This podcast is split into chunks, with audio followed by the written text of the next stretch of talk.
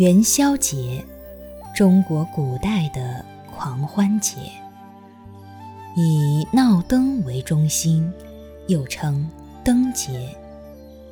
宋代其况最盛，正月十五前后，五昼夜狂欢不止，满城张灯结彩，鼓吹喧天，人潮如涌，热闹非凡。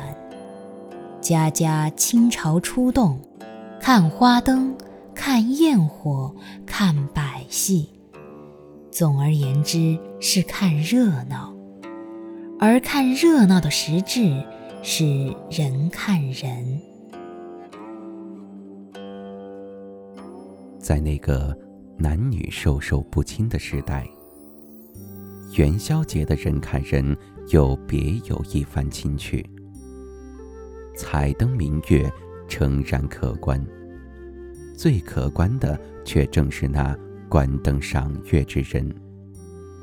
平日幽居深院的闺秀侍女，此时暂火开尽，三五成群出游，正为节日最亮丽的风景。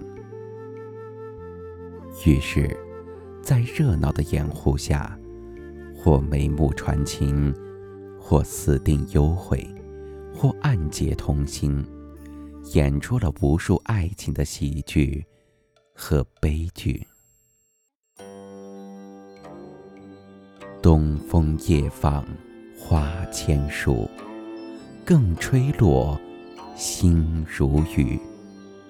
宝马雕车香满路，风萧声动，玉壶光转。一夜鱼龙舞，蛾儿雪柳黄金缕，笑语盈盈暗香去。众里寻他千百度，蓦然回首，那人却在灯火阑珊处。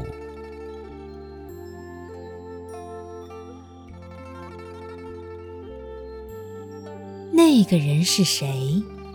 有人说，是作者的意中人，一位脱俗的女子；有人说，是作者自况，寄予了高洁的怀抱。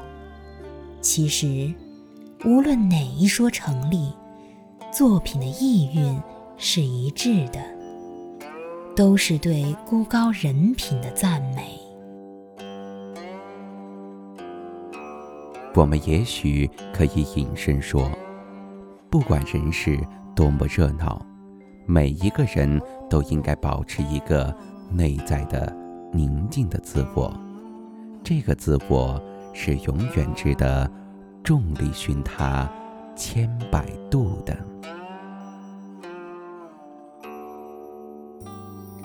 去年元夜时，花市。灯如昼，月上柳梢头，人约黄昏后。今年元夜时，月与灯依旧，不见去年人，泪湿春。衫修。欧阳修是北宋名臣，学富五车。可是，你看他这首小令，写得多么清新朴素。月上柳梢头，人约黄昏后。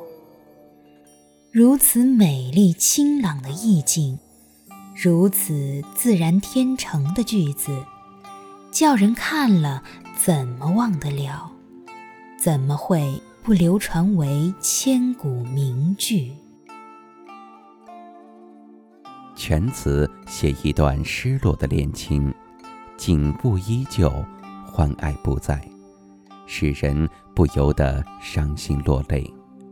爱情的滋味更是一言难尽，它不必甜美，带给人的却常是无奈、惆怅、苦恼和忧伤。不过，这些痛苦的体验又何尝不是爱情的丰厚赠礼？一份首先属于心灵，然后属于艺术的宝贵财富。古今中外大诗人的作品，就是证明。